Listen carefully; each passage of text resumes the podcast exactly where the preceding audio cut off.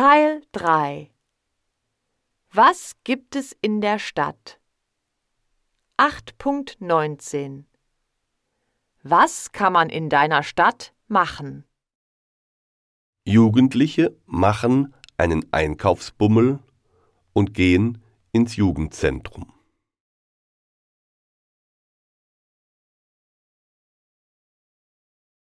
Touristen besuchen den Dom und das Schloss. Touristen besichtigen die Sehenswürdigkeiten. Wir kaufen Kleidung und gehen wandern.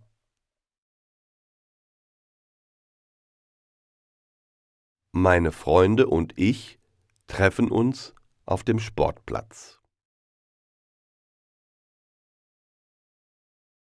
Meine Familie und ich gehen spazieren und ins Kino.